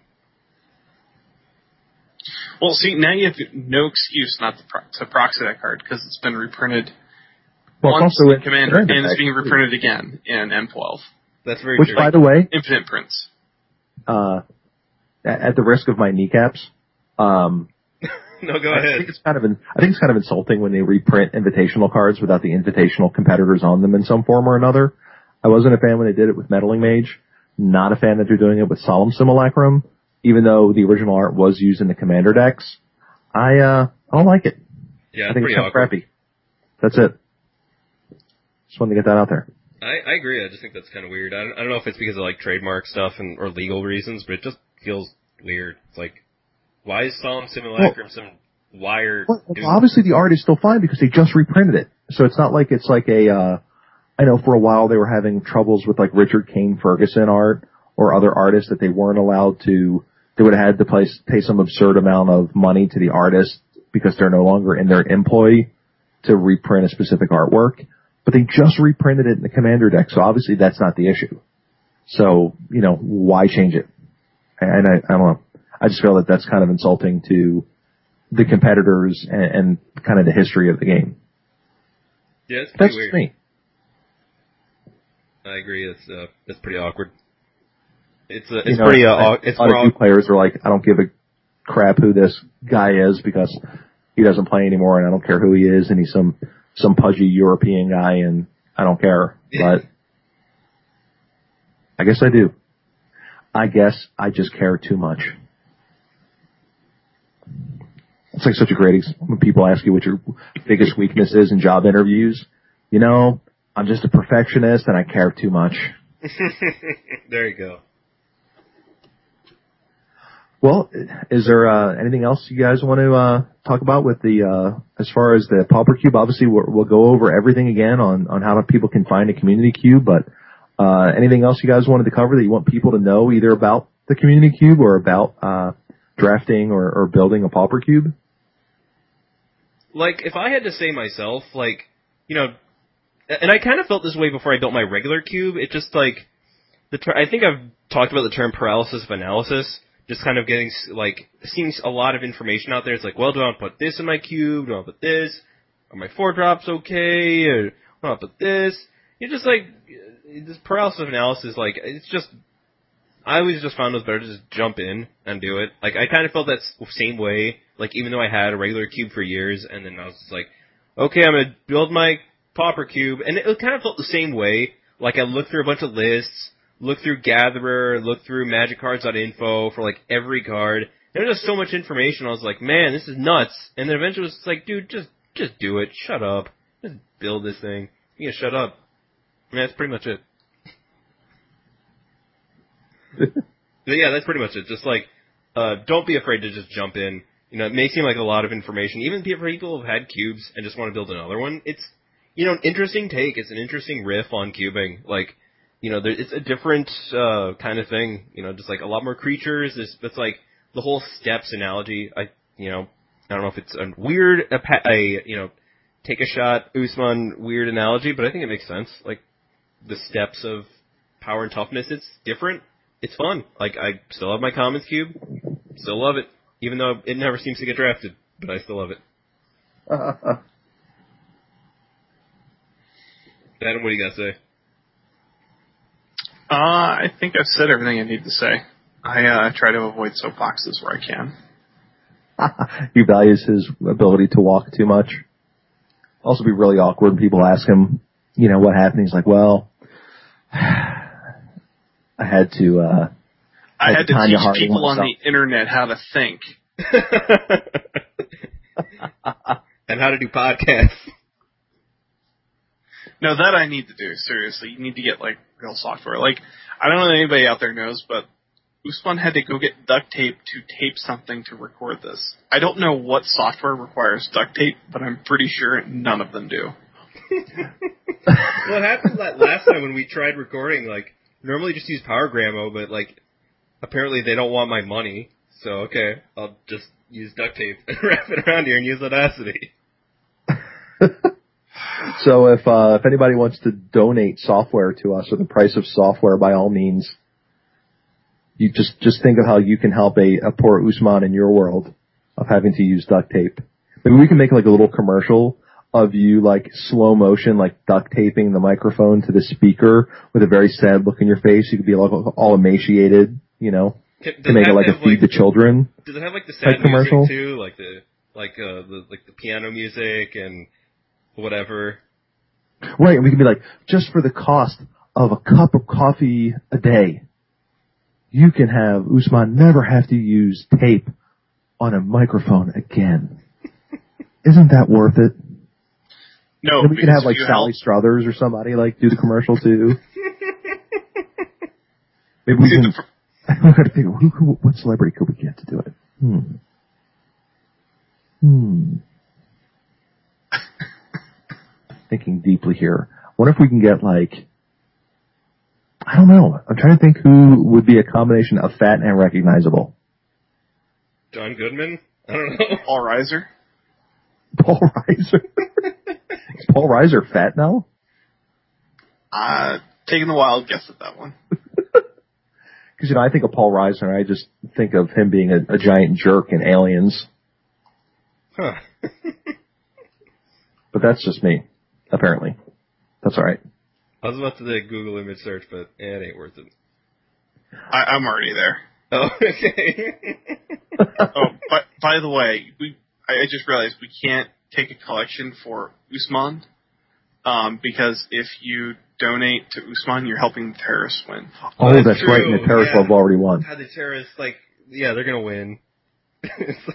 Yeah, I'm, I'm looking at recent photos of Paul Reiser. Yeah, he's chunked out a little bit. Man, He's an old guy. wow. maybe we can get Paul Reiser to ask uh, for donations.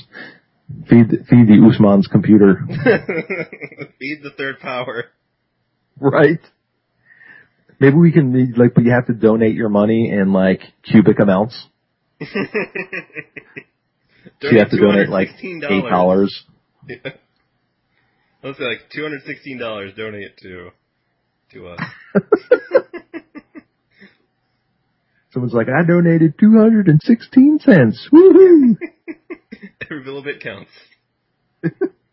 Every little bit counts, and it might just be one less roll of duct tape that Usman has to use. Yeah, that duct tape's running out. I mean, it's kind of getting low. But that's it. See that? Uh oh. I'd like to see you proxy duct tape. Oh, I totally will. Can you can you do that? Like, don't proxy magic cards. Like, uh, seriously, in all seriousness, find the cards, trade for them, or just figure it out. Like, don't use the card if you don't have it. Like, that's kind of my approach. Like, I have Commander decks where I don't have cards for it because I don't own the card, so I use something else. But you know, if you could find a way to proxy duct tape, I I'm pretty sure I would buy the software for you, even though I'd be paying money directly to a terrorist organization. Sure, Well, on- on to proxying duct tape could be using like scotch tape. Is that close enough? Or she some kind of like adhesive, like. I don't know. Can you repair a pipe with scotch tape? I mean, maybe if you use enough of it, maybe like scotch tape and bubble gum. there we go. I That's mean, maybe that's something to vote on. You know, you take a picture of this, you know, scotch taped cube podcast recording conglomerate, and then vote like, is this sufficiently proxied? See what people say. I Power to the people. Power to the community, just like the community cube. Amen. Hey Adam, why don't you tell everybody where they can where they can find all of the information on it, where they need to go, where they need to go to vote, all that good stuff. Uh, well, you can find um, find lots of information every Wednesday at gatheringmagic.com. Uh, the you can go to facebook.com slash communitycube and you'll get uh, you'll get a whole bunch of information. Um, you'll see all the articles that have gone up. Uh, you can definitely leave comments, uh, take some pictures, make suggestions, anything you want to share or say about it. Um, that would be a great starting point for you to jump in on. And uh, keep watch on the community cube hashtag, which is uh, you know hash com with two M's cube. And uh, you know if you see something like that pop up in your Twitter feed, you know it might be a draft, it might be um, what event the cube's going to be at next, but um, it's uh, you know just another way to keep keep track of what's out there and uh, give your two cents if you'd like. Cool. And you said it's also online too, right? Yeah, it's at um, Tapped Out, uh, and that will be in the show notes. That uh, that link's a little bit longer, but um, if you go to Tapped Out, I think if you search for the cube, it's the Community Cube. Uh, oddly enough, and um, Shocking. it's yes, it, it's live online. Uh, there will be some some drafts going on uh, this coming weekend. This will probably go up a little bit after that, but um, you can definitely take a look at the list, open a sample pack. Um, you can see the the color distribution just like you know you you normally would. Um, and there's also the the full list for the cube in uh, Google Docs, Oh, okay. and and so I'll include that uh, that link. For Uh, and and and that the is notes. a public document that everybody can view then. Yep, it's it's public. Uh, I can edit it, and and Trick And can Trick can edit it, I'm sure, but Yeah, but um, you, know, you can definitely just go ahead and, and uh, you know jump and take a look. You can export it and do all the analysis and stuff that you want. sweet. Well, we'll be sure to put uh, all those links in the show notes for you guys as well. Yeah, so that way people people who are lazy and don't want to listen or, or copy things down, or you know want to use the convenience of technology, can just go ahead and uh, go ahead and do some clicking. Back So- in that day. Cool, you guys. Well, hey, this is uh, I, I think this is a, a really exciting project. I'm sorry that I'm not going to be be there at Gen Con, but maybe it'll make uh, make its way down my way s- soon, and and absolutely, if if I'm able to, once you guys put up put up the information on on where to donate cards, I'd be more than happy to do that as well. So. Yeah, that information will be coming up uh, very soon. So stay tuned, watch out. You'll definitely uh, have an opportunity to contribute. Awesome. Sweet. And also, uh, before we forget, like, how do we uh, people like contact you, like uh, Twitter, email, etc., all that fun stuff? sure. Uh, well, you can um, you can always leave feedback on on uh, one of my articles. Um, I try to catch it all, um, but you can reach out on me, uh, reach out to me on Twitter, uh, the underscore Stybs, S T Y B S. Sweet. And Usman, your information, how do we find you? I don't know. Just look for uh, terrorist organization.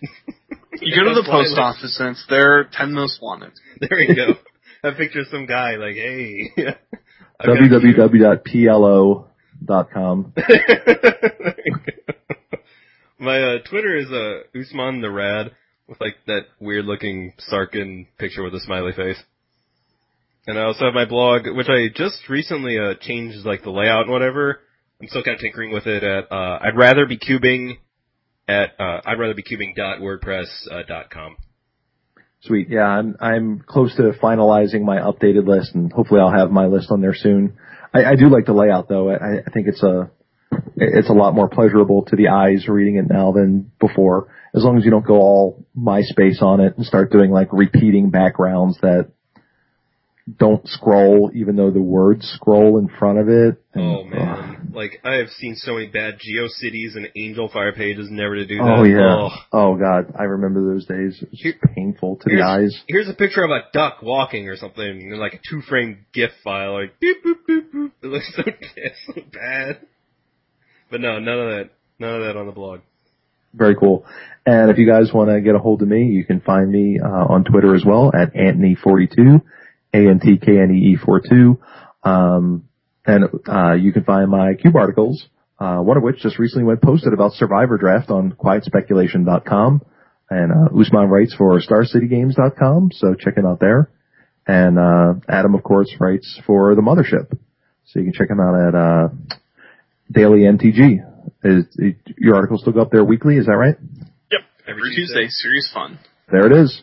All right, guys. Well, and cool, I uh, and I almost forgot. Uh, you can also uh, check out the great casual content at Quiet Speculation. I edit all the casual Timmy articles there, and you can also, if you if you're interested in Pauper Cube and you want to get into some more details and look at some kind of, I'd almost put it as like case studies of cards. Uh, you can check out my Pauper Cube blog at thepaupercube.wordpress.com. Yeah, there's some really good stuff there. There was like a post uh, you did about like brainstorm and ponder and like those draw threes. Like I'll, I should link that in the show notes because that that was that was pretty awesome. It does stuff, yeah. it does things. Very cool. Well, hey guys. Well, hey, thanks for coming together. It's nice to uh, be able to podcast again after a, a, long hiatus. Hopefully, we will not experience that again. Uh, Usman and I have have an idea for uh, another podcast we want to record in the very near future once we can uh, track down our other guest and uh, who's on a different coast than us. So once we do that, episode 17 will be uh, soon to come. Remember, if you were subscribing before, go ahead and resubscribe because of the old recent problems with MTGcast. Uh, so get us to subscribe. And if you happen to see us somewhere, by all means, ask us for awesome uh, Meloku tokens done by Inkwell Looter. Um, I, am also, I think, willing if if people want to contact me, um, I'd be willing if you can help me out with like a self-addressed stamped envelope, I'd, I'd be more than happy to, to send you some. So, uh, let yeah. me know if you guys are interested in getting some of those and I'll be, I'll see what I can do to get some. So. I just realized something and I hope it's not too late to ask. The Meloku, Meloku makes illusion tokens? Correct. Correct. So pretty much like you want to go gangbangs on, um, gangbusters. Wow uh, on uh, Lord of Unreal. Yes. Yeah, that guy. Whew. Then you turn your Meloku into a Spanish Meloku. right. Now, if you have a Spanish Meloku, you get to turn him into. oh, jeez. By the way, I'm very, I was very close. I actually located a foil Spanish Meloku. Um, but have to figure out a way. It's on a, uh, a European card market and it's about 35 euro. So we're looking at about 50 bucks or so, or, or probably more than that. But I'm having a hard time figuring out how to purchase it. I think I'm gonna have to find a European buyer to be able to purchase it and send it to me because I couldn't find any way to to use US dollars to get it. So yeah, maybe one of our listeners is a is a European buyer and can uh, maybe help me out with that because man, I would sure love to get that card. So I kind of like the, the all the illusion guys, kind of nifty. Anyway, that's another talk for another time. It's another podcast. Very true. Very cool, guys. Well, hey, man. Thanks, uh, Adam, for, for coming on and talking about it. I'm excited to see it, and I, I think it's a, a really neat idea. Um, I don't know who it was that came up with it or how you guys decided to do it, but Trick. I'm a fan. Trick. Trick's Trick's idea. Trick came up with how to do it. Very, very cool. Well, all the credit in the world to him, and and uh, thanks to you for coming on and, and editing all my curse words out of all my articles, and even though some of them were, were really funny, and I was very sad to see them go. Aw, But- sadness. I, I left your links in to That's good. random random dancing. You didn't, you didn't leave the one, you didn't leave the one link in though, from a couple, a couple uh, articles ago. Yeah. My Yeah, book, I- my book link, but it's all right. But no, the only reason I linked that dance is because that's what I looked over and saw mid game after, as as Stodd had had beat uh, Weinberg, and Weinberg is sitting there looking dejectedly. Sam just stood up and was just going to town. it's possibly one of the funniest things I've I've seen in a really long time. So Maybe maybe maybe we should write like uh like I I could probably stand to do some dancing. Like maybe that should be like the magic players like guide to exercise. Like when you when you crush somebody in a draft, you have to like get up and do like a complete set of the thriller. I th- I think it'd be okay just to do the you know the the claw hands to one side and then the other and kind of go back and forth a couple times. You oh, maybe- you you want to be a creeper? Right, right. The claw, claw, claw, walk, claw, claw, claw, walk. I think that would be enough as a celebratory dance, especially if you're playing a black deck or have like Grave Titan in play. Oh. That'd be pretty awesome, like a Grave Titan, like made to look like Michael Jackson or something. See that? Because it comes with all the zombies. Yep. Pretty sweet. Clue, get on it. I was just gonna say, if there's someone who likes the idea, I still am disappointed that uh I was never able to to get Squadron Hawks made um of the uh the four Ghostbusters. Oh yeah. and and then obviously on on each of the bottom of them it would say who you going to call. Unfortunately, might not be relevant anymore. That's okay. I'm Well. Ghost, Ghostbusters really hasn't been relevant since the mid '90s. oh, but it will be again soon. From my understanding, they're ma- they're making it re- remaking the uh Ghostbusters, either remaking it or making a third one. I don't remember which. I think a third one. Not sure though. But we all want to forget about Ghostbusters too, anyway. Yeah. So- that's true. All right, guys. Well, I think that's uh, about it for this week. Like I said, track down a community cube. Awesome, awesome project. Just an amazing thing. And once Gen Con launches, make sure you guys are going out there to those Star City events. They're great things. There are always a bunch of us around cubing, so there's always cubing to be had at those events. So by you know, seek us out. Let us know. We'll get uh, get a cube in your hands and get you guys playing. That's about it for this week, you guys have a good uh have some good time off and uh we'll see we'll look forward to the launch of the community cube thanks Peace out. All right